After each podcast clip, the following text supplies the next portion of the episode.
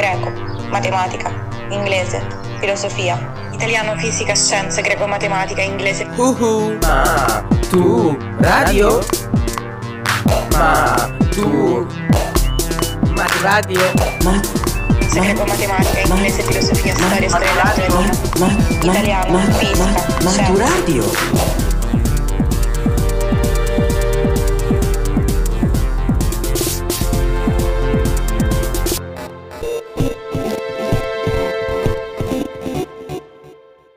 Podcast di latino per l'esame di maturità letto da Fausto Paravidino, Gli inizi della letteratura cristiana. In questo podcast parleremo della letteratura cristiana delle origini. Ma cosa si intende precisamente con letteratura cristiana? La letteratura cristiana è l'insieme dei testi e degli autori legati all'avvento del cristianesimo, a prescindere dalla lingua in cui sono stati scritti. È come dire letteratura scientifica o letteratura storica, indica insomma un genere letterario. I testi che la compongono non sono diversi dagli altri. Quelli di cui parliamo oggi sono in latino, come sono in latino Plauto o Terenzio. Sono scritti però in un latino diverso da quello a cui siete abituati con i classici. La letteratura cristiana è infatti un genere letterario molto particolare perché trae ispirazione a sua volta da alcuni testi che iniziarono a circolare in lingua greca. La Bibbia, i Vangeli e le lettere, l'Apocalisse. In origine, quindi, la letteratura cristiana latina è fatta di traduzioni, così come era accaduto d'altra parte con la letteratura latina degli esordi. Torniamo adesso alle traduzioni dei testi sacri cristiani. Visto che dovevano rispecchiare in modo fedele l'originale, erano orribilmente letterali.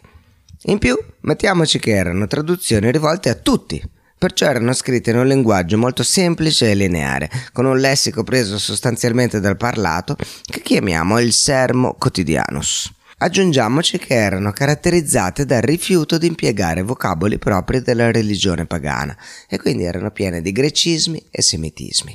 Insomma, una lingua che faceva rabbrividire gli intellettuali di allora ma che parlava ai cuori dei più semplici, come vedremo nel corso di questa puntata. La letteratura cristiana è il genere attraverso il quale si è espresso il cristianesimo. La definizione forse più adatta a capire quale fu l'impatto di questa religione sull'impero romano è quella di Santo Mazzarino, un importante storico dell'antichità che nella sua opera L'impero romano la chiama rivoluzione spirituale cristiana. Ma in che modo una rivoluzione può esprimersi attraverso la letteratura? Qual è il legame che la unisce? La letteratura cristiana e la rivoluzione spirituale cristiana sono due sintesi di uno stesso fenomeno. Il messaggio cristiano, tramite la testimonianza dei fedeli, si diffuse con estrema rapidità in tutto l'impero romano. Ricordiamoci del resto che già Paolo di Tarso, San Paolo insomma, scrisse una lettera ai cristiani di Roma probabilmente tra il 56 e il 58 d.C., anche se alcuni studiosi la datano un pochino prima, nel 51. Solo nell'arco di vent'anni, quindi, il cristianesimo aveva raggiunto la capitale dell'impero, partendo da una provincia periferica e di scarsa importanza come la Giudea. Nel 33 i cristiani li troviamo a Gerusalemme, in Giudea e in Galilea, e nel 56 erano arrivati a Roma, e per farsi scrivere una lettera da Paolo significa che non erano affatto pochi, una velocità di diffusione decisamente degna di nota. È proprio questa impressionante velocità che giustifica l'aspetto rivoluzionario della definizione di Mazzarino. Non si tratta però di una rivoluzione sociale o politica. Si tratta di una rivoluzione spirituale, cioè di una religione diversa da altre esistenti nello stesso periodo, che si esprime attraverso riti privati, ma soprattutto attraverso l'adesione intima del singolo individuo, di cui si parla a lungo nei Vangeli, perché ne aveva parlato molto lo stesso Gesù. La religione tradizionale politeista romana e greca infatti non richiedeva che il fedele condividesse intimamente i principi della religione, perché si trattava soprattutto di riti officiati da magistrati civili. Esattamente, avete capito bene. I sacerdoti erano dei funzionari pubblici, la religione pagana tradizionale era una religione di natura pubblica e civile, insomma, non riguardava l'intimità della fede. Ma in cosa consistevano invece questi rituali pagani? Eh, questa è una bella domanda. Si tratta di un discorso molto complesso e anche affascinante che non abbiamo modo di affrontare in questa puntata purtroppo, però generalizzando molto possiamo dire che di solito un sacerdote magistrato partecipava alla processione che accompagnava il sacrificio e dava istruzione agli schiavi che dovevano sacrificare le vittime. Poi, dopo, venivano bruciate le ossa e il grasso della vittima sacrificale, mentre la carne veniva mangiata da tutti i presenti. Invece, i sacrifici alle divinità familiari, che erano chiamate lari o mani, erano compiuti in casa e diretti quindi dal pater familias, che era l'autorità principale tra le mura domestiche. La religione romana tradizionale non conosceva la preghiera personale, come quella delle religioni monoteistiche, e non concepiva un rapporto particolare tra la divinità e il singolo, tranne nei casi di eroi mitologici o uomini straordinari che erano molto amati dagli dei. Anzi, Dobbiamo tenere bene a mente che in epoca imperiale, da Augusto in poi, gli imperatori venivano addirittura divinizzati dopo la morte e alcuni di loro avevano preteso di essere trattati da divinità persino in vita. Vi ricordate tutti i poemi epici e le opere storiografiche di epoca imperiale che iniziano con un elogio all'imperatore presentato come un dio? Allora, ne abbiamo parlato in molte puntate, ad esempio in quelle introduttive all'epoca Giulio Claudia. Comunque, mettiamoci nei panni di un uomo comune dell'epoca, costretto a venerare tipo il folle Caligola come un dio pena la morte. Cioè, mm, come vi sareste sentiti? Forse avreste cercato di appagare i vostri bisogni spirituali in qualche altro modo. E infatti. Nelle religioni tradizionali esistevano da tempi molto antichi dei culti misterici. I misteri prevedevano un percorso di iniziazione dell'adepto tramite prove di vari tipi e, soprattutto, rendevano i membri parte di una comunità selezionata. Questa comunità selezionata compiva riti assolutamente segreti. Un esempio sono i misteri orfici o dionisiaci. Questo tipo di culto era fortemente combattuto dalla classe dirigente romana, perché i riti bacchici si erano diffusi tra gli schiavi e questo era considerato molto pericoloso e sovversivo addirittura. Infatti nei riti misterici lo status civile del seguace non aveva nessun valore. Poteva trattarsi anche di uno schiavo o di una donna, per dire. Non importava. Ricchi, poveri, nobili, cavalieri, tutto quanto si confondeva mm, in quei riti. Questo sconvolgimento dei ruoli tradizionali, simile a quello dei Saturnalie, il carnevale romano, poteva mettere in crisi la società civile romana, ragione per cui nel 186 a.C. il Senato represse molto duramente il culto del dio Bacco. Aggiungiamo anche che nel primo secolo dell'impero erano molto diffuse anche altre religioni, specialmente di provenienza orientale, il culto di Mitra, il culto di Iside e persino la religione ebraica aveva avuto nuove adesioni. Al centro di molte di queste credenze c'era la questione fondamentale della vita dopo la morte che aveva diviso anche l'ebraismo in diverse sette, quella dei farisei, che credevano alla vita eterna, dei sadducei, che non ci credevano, e degli esseni, simili ai monaci odierni. Quelli che aderivano a questi culti erano soprattutto schiavi, liberti, cioè schiavi liberati, e i militari dell'esercito romano stesso. Non dobbiamo stupirci se i soldati erano tanto interessati alla vita dopo la morte. Non a caso si trattava di persone che rischiavano di morire mm, male ogni giorno. Però, in generale, nel primo secolo d.C., l'aspettativa di vita non andava oltre 40 anni. Superati i 40 venivi considerato tipo un vecchio decrepito. La morte regnava sovrana su tutti quanti. Ed ecco perché c'era questo bisogno generalizzato di aderire a delle religioni soteriologiche, cioè portatrici di un messaggio di salvezza dopo la morte.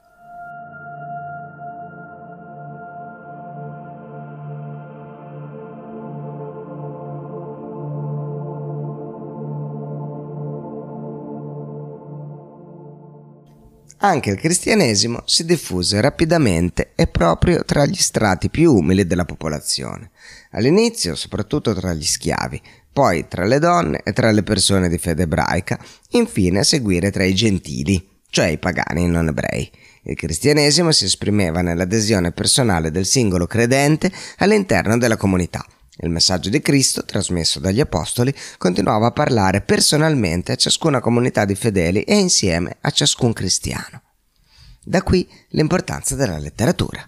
Il messaggio cristiano si diffuse anche tramite i libri e nel mondo di lingua latina proprio grazie alle traduzioni di cui abbiamo parlato poco fa. Eh già, perché i primi testi dei Vangeli erano scritti in greco. Le traduzioni permettevano di renderli fruibili e farli circolare anche tra chi non conosceva questa lingua, e cioè la maggior parte degli abitanti dell'Occidente romano. Una traduzione greca della Bibbia ebraica esisteva già, era la cosiddetta 70, perché redatta secondo la tradizione da 70 saggi di Israele ad Alessandria, e si diffusero varie tradizioni anche di questa versione della Bibbia. Se siete interessati ad approfondire questo argomento andate a sentire la puntata che gli abbiamo dedicato. Di tutte queste traduzioni della Bibbia noi possediamo soltanto frammenti, perché a partire dalla fine del IV secolo furono a poco a poco sostituite nell'Occidente di lingua latina dalla traduzione di San Girolamo, la cosiddetta Vulgata. La Vulgata rimarrà il testo ufficiale per la lettura e la liturgia in latino dalla fine del Concilio di Trento nel 1547 fino al Concilio Vaticano II del 1965. Pensate, ben 418 anni. Ovviamente abbiamo dedicato una puntata a parte anche a San Girolamo e ascoltatela, mi raccomando. Invece le chiese orientali, nella liturgia come nella preghiera, continuano ancora oggi ad usare la traduzione dei 70 in greco antico, a parte la pronuncia non è cambiato nulla. Ma per farvi capire quanto si diffusa la Bibbia, il testo fondamentale del cristianesimo, considerate questo.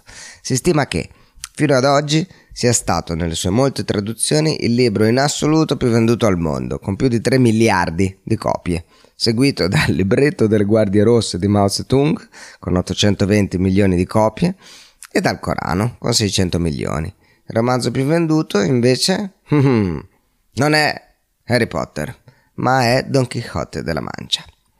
Curiosità a parte, agli albori della cristianità comunque non esisteva un'unica traduzione ufficiale né libri che si stampavano e si vendevano così come accade oggi.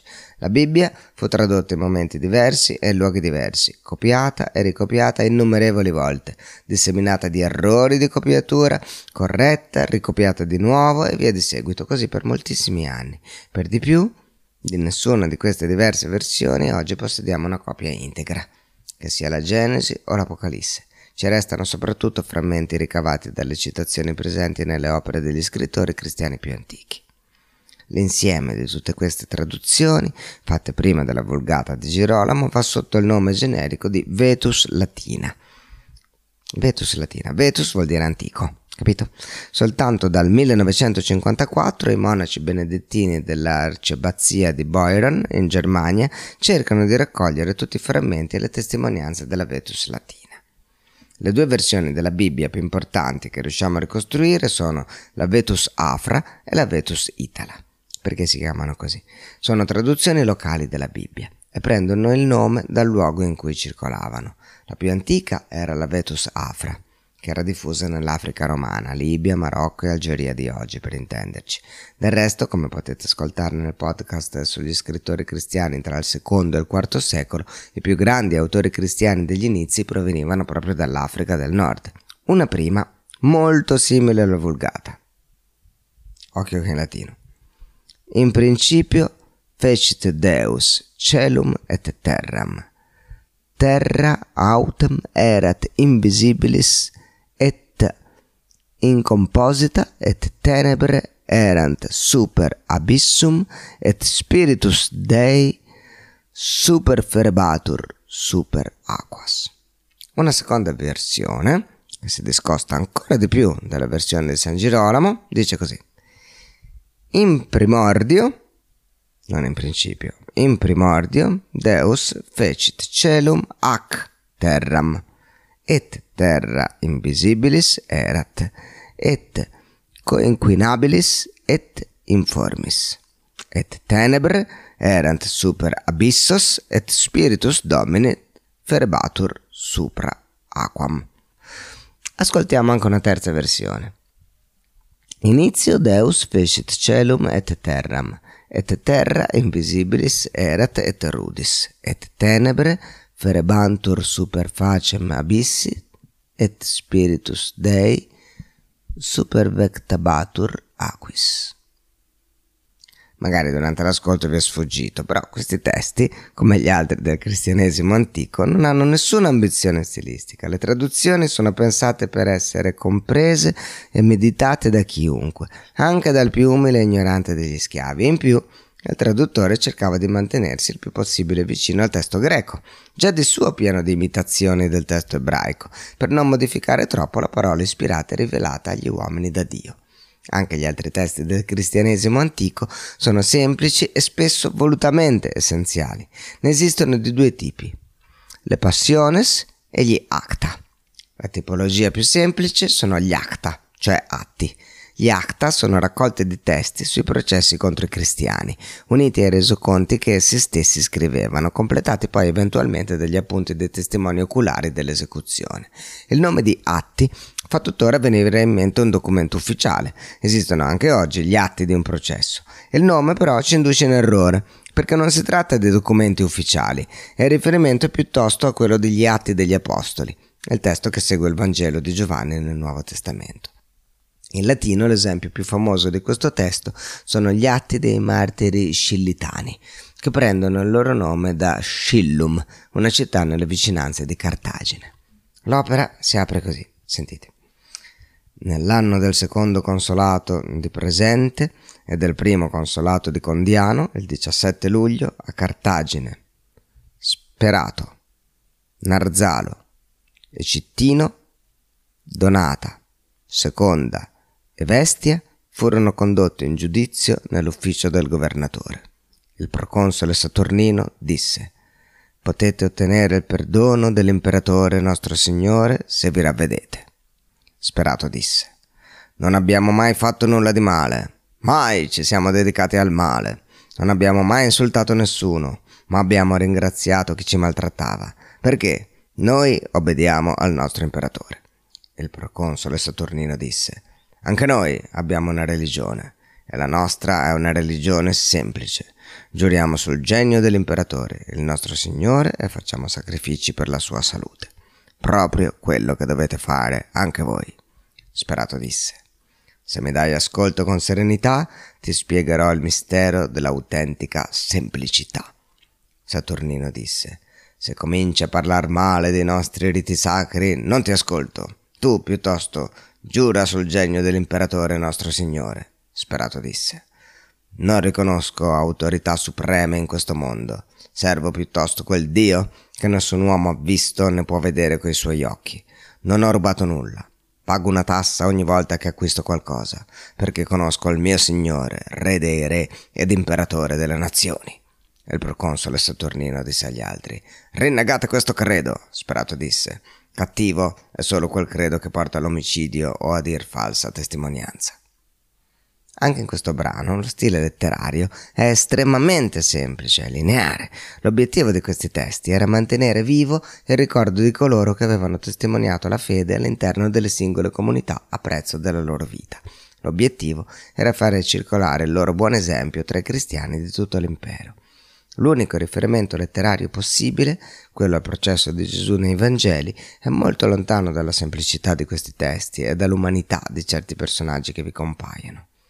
L'altra tipologia di testi letterari sono invece le passiones, le passioni, che ci raccontano il martirio dei cristiani, ma in maniera ben più colorita e personale. Uno dei testi più celebri è la passione di Perpetua e Felicita, due giovani che furono martirizzate a Cartagine nel 203. La maggior parte delle sezioni sono state scritte proprio dai protagonisti, come questo brano, in cui Felicita, incarcerata, incontra suo padre, che non si era convertito al cristianesimo. Ascoltiamo un brano. Pochi giorni dopo si diffuse la voce che saremmo stati interrogati. Accorse allora dalla città anche mio padre, distrutto dal dolore, e salì da me per tentare di convincermi. Mi disse, abbi pietà, Figlia dei miei capelli bianchi, abbi pietà di tuo padre, se è vero che sono degno di essere chiamato da te padre, se è vero che ti ho condotto con queste mie mani allo splendore degli anni, se è vero che ho sempre preferito te ai tuoi fratelli, non espormi al pubblico schermo. Pensa ai tuoi fratelli, Pensa a tua madre e a tua zia, pensa a tuo figlio che non riuscirà a sopravviverti. Lascia stare questa tua testardaggine, non volere la rovina di tutti noi. Nessuno di noi potrà più parlare liberamente se ti capiterà qualcosa di brutto. Questo mi diceva e veniva davvero dal suo affetto di padre e mi baciava le mani e si gettava ai miei piedi e tra le lacrime non più figlia ma signora mi chiamava. L'infelicità di mio padre mi addolorava profondamente, poiché egli sarebbe stato il solo di tutta la famiglia a non gioire del mio martirio.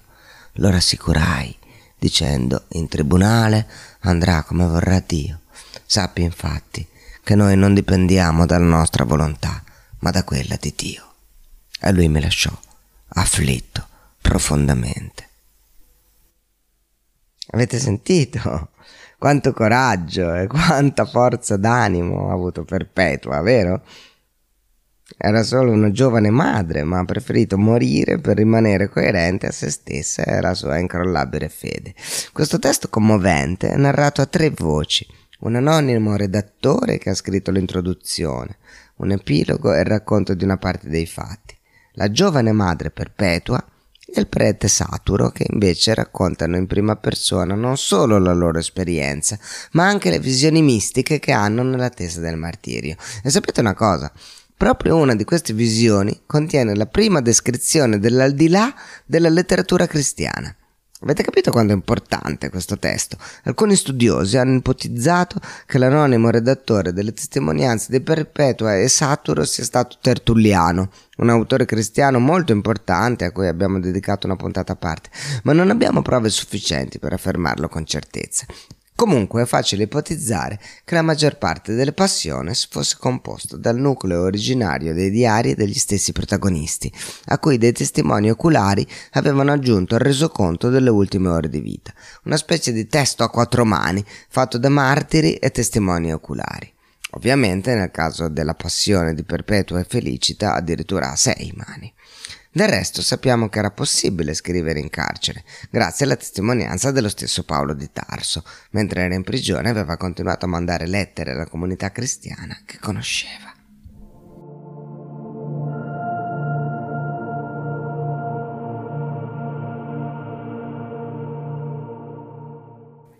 Nella letteratura cristiana delle origini abbiamo spesso il problema di identificare l'autore dei testi. Questo problema si pone per esempio per uno dei brani del Nuovo Testamento. In quattro passaggi degli Atti degli Apostoli in cui si racconta la vita della comunità cristiana antica si passa bruscamente dalla terza persona plurale alla prima persona plurale. Il primo passaggio riguarda il momento in cui Paolo di Tarso si sposta dall'Asia minore l'odierna Turchia, alla Grecia continentale con i suoi discepoli.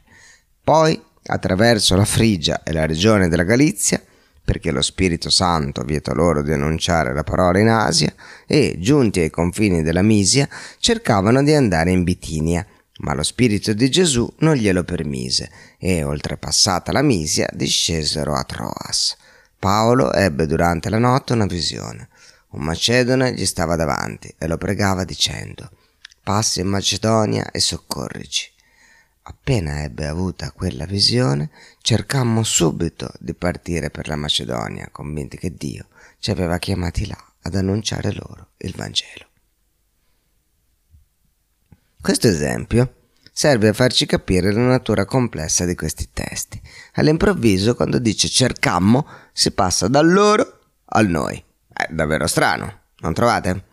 Oggi duemila anni fa non ci sarebbe differenza, qualunque maestro di scuola lo considererebbe un errore, eppure il testo è arrivato così fino a noi. Ma com'è possibile che in tanti secoli di copie manoscritte nessuno abbia corretto quella svista? Probabilmente perché non si tratta di una svista ma di un resoconto originale. È vero, Qualsiasi maestro di scuola sottolineerebbe uno sbaglio simile, ma nessun fedele, neanche il più dubbioso, si azzarderebbe a toccare anche solo una lettera di un testo scritto da chi aveva conosciuto di persona Paolo di Tarso, l'apostolo delle genti, il grande santo. Figuriamoci poi a modificare i diari dei martiri. Se abbiamo fatto un salto da un secolo all'altro, dal 203 di Perpetua e Felicia agli anni 30-40 di San Paolo, passando per il 180 dei martiri di Scillum, è per comprendere a fondo come in luoghi molto diversi e distanti tra di loro si fosse diffusa macchia d'olio, grazie a quelle traduzioni un po' bruttine, anche sgrammaticate, ricalcate dal greco o dall'ebraico, questa rivoluzione spirituale di cui abbiamo parlato in apertura. La cultura classica, che dedicava moltissima attenzione alla la forma artistica anche dei testi passava in secondo piano per questi autori. Se Seneca scrive con uno stile impeccabile e inconfondibile a Lucilio per convincerlo a vivere profondamente la filosofia, gli autori della letteratura cristiana, che non sempre avevano studiato, si dedicavano invece alla compilazione di testi facili e comprensibili, che avevano lo scopo di rafforzare la fede negli altri cristiani. Spesso però questa lingua brutta e sciatta che parlava ai cuori delle persone comuni, questa lingua che veniva definita sermo piscatorius, lingua da pescatori, come quelle che Gesù stesso si era andato a cercare all'inizio delle sue predicazioni, erano, ecco, questa lingua poteva chiaramente essere molto respingente per degli uomini di cultura, per i raffinati, letterati romani. Ce lo testimonia lo stesso autore della Vulgata. Girolamo, che ammise di aver avuto un periodo della sua vita in cui, innamorato della prosa di Cicerone, non riusciva a leggere nient'altro che non fosse sullo stesso livello artistico. Ma ne parliamo nella puntata dedicata a lui. Come abbiamo visto, il martirio era un avvenimento tragico che poteva diventare però occasione per rendere testimonianza della propria fede. Del resto la parola martire è greca, martis, e vuol dire, guarda un po', proprio testimone. Anche le ultime ore del martirio erano l'occasione adatta per convertire le persone che si avevano accanto. I Vangeli stessi raccontavano della conversione del centurione che comandava la guardia alla crocifissione di Gesù. Secondo la tradizione, a volte, i cristiani condannati a morte erano costretti a combattere contro bestie feroci durante i giochi gladiatori offerti al popolo come spettacolo per celebrare festività pubbliche o ricordare i successi di alcuni imperatori. Saturo, il compagno di Perpetua e Felicita, approfitta degli ultimi minuti della sua vita per parlare alla guardia che lo scorta. Poi il testo si chiude con il resoconto della morte dei tre martiri. Leggiamolo insieme. Saturo, che si trovava presso un'altra porta, esortava a sua volta la guardia, pudente, dicendo Osserva attentamente, come avevo sperato e previsto, nemmeno una fiera mi ha ancora toccato e perché tu ora creda con tutto il tuo cuore, ecco, io ora entro nell'arena e vengo ucciso con un solo morso dal leopardo. E non appena venne esposto al leopardo, i giochi erano quasi conclusi, perse tanto sangue al primo morso che, mentre lo trascinavano fuori, la folla gli gridò a testimonianza del suo secondo battesimo Salvo e ben lavato, salvo e ben lavato. E certamente poteva dirsi salvo uno che aveva fatto quel genere di bagno. Disse allora a Pudente la guardia Addio, ricordati di me, ricordati della fede, che queste cose non ti turbino, ma ti fortifichino. E nello stesso tempo si fece dare un anello che portava al dito, lo intinse nella sua ferita e glielo restituì in eredità come pegno del suo amore e ricordo del suo martirio. Quindi, ormai privo di conoscenza, fu trascinato con gli altri per essere sgozzato nel luogo a ciò preposto. Dato però che la folla chiedeva che venissero portati nell'arena per poter aggiungere i propri occhi alla spada che penetrava nei loro corpi come complici dell'omicidio, si levarono spontaneamente e si portarono bene in vista dove li voleva la folla, non prima però di essersi scambiati il bacio di rito, così da affrontare il martirio con questo gesto di pace. Gli altri ricevettero il colpo, immobili e in silenzio, in special modo Saturo, salito sul patibolo prima di Perpetua, prima di Perpetua era aspirato. Anche in quella circostanza lui la precedeva. Perpetua, invece, per provare almeno un po' di dolore, quando la spada le arrivò all'osso, lanciò un urlo e guidò lei stessa contro la propria gola l'incerta mano del gladiatore inesperto. È da credere che una donna simile non avrebbe potuto essere uccisa se essa stessa non l'avesse voluto. Tanto grande era il timore che incuteva allo spirito immondo. Il programma di studi della letteratura latina ci abitua ad autori con stili inconfondibili e a volte particolarissimi. Qui invece sembra che un autore non ci sia, o se c'è ha uno stile che ricorda quello di mille altri e parla con le stesse citazioni. Nei testi della letteratura cristiana l'unico obiettivo diventa trasmettere sempre al lettore, anche molti anni dopo, non la personalità o le idee dell'autore, ma il messaggio spiritualmente rivoluzionario che lo aveva spinto a scrivere. L'obiettivo era comunicare la stessa cosa a distanza di molti anni. Per questo la forma non contava poi molto. Quello che contava davvero era il contenuto. Anche questa scelta fu, in un certo senso, una rivoluzione all'improvviso nella letteratura latina. Lo stile non aveva più lo stesso valore di prima e per i primi secoli del cristianesimo così sarà. La rivoluzione spirituale del cristianesimo è anche una rivoluzione letteraria. Maturadio è un progetto di podcast didattici per la maturità promosso dal Ministero dell'Istruzione con la collaborazione di Radio 3 e Treccani. Supervisione didattica a cura di Laudes, ideazione di Cristian Raimo. La sigla di Maturadio è di Teo Teardo.